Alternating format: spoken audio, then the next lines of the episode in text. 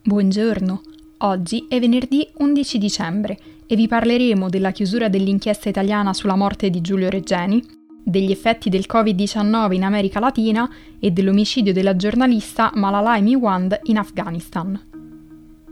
Questa è la nostra visione del mondo in 4 minuti.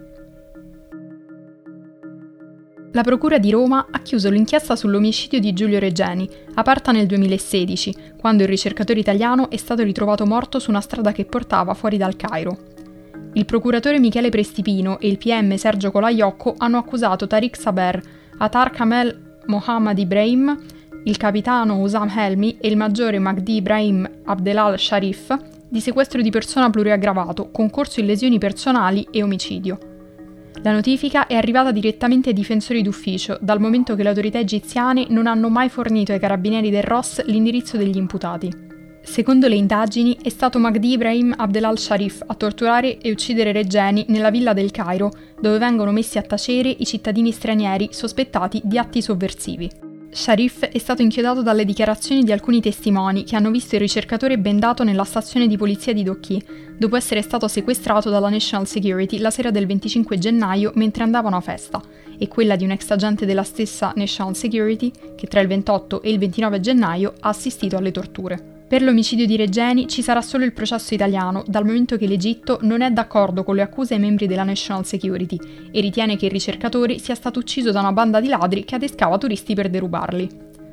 L'avvocata della famiglia Regeni, Alessandra Ballerini, ha ribadito che i diritti umani non sono negoziabili come petrolio, armi e soldi e che si aspetterebbe la stessa fermezza e abnegazione da parte di chi governa affinché dimostrino che la giustizia non è barattabile.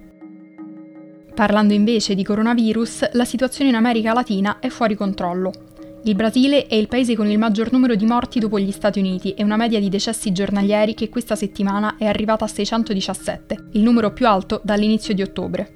Per contenere l'aumento dei contagi, 21 dei 26 stati brasiliani hanno deciso di vietare incontri tra persone non conviventi durante Natale e Capodanno. Anche in Paraguay, dove il governo aveva gestito prontamente la prima ondata, è stato deciso di inasprire le restrizioni per tenere sotto controllo i contagi, che hanno superato le mille infezioni giornaliere. In Messico, che con oltre 110.000 morti ha il quarto tasso di mortalità più alto al mondo, l'Organizzazione Mondiale della Sanità ha sottolineato che la situazione è preoccupante, dal momento che il numero di morti settimanali è raddoppiato tra la metà di ottobre e la fine di novembre.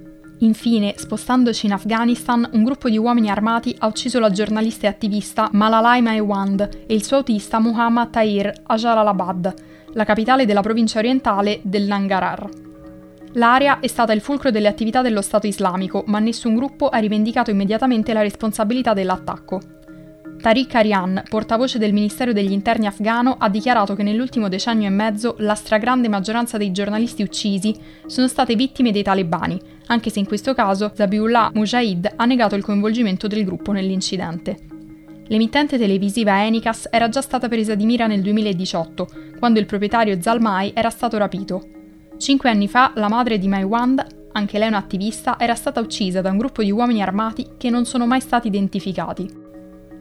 Maiwand è la decima giornalista che viene uccisa quest'anno nel paese. Il mese scorso, Alias Daye, un giornalista di Radio Azadi, è stato ucciso in un'esplosione di una bomba nella provincia dell'Oalmand meridionale e Yama Siawash, un ex presentatore di Tolo News, è morto in circostanze simili a Kabul. Da anni l'ONG Reporters Without Borders monitora la situazione in Afghanistan, sottolineando come le libertà fondamentali, compresa la libertà di stampa, possano essere sacrificate nel corso degli sforzi internazionali per ristabilire la pace in Afghanistan.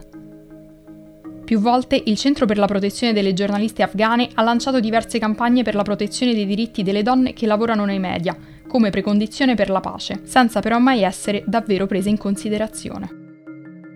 Per oggi è tutto. Dalla redazione di The Vision a lunedì.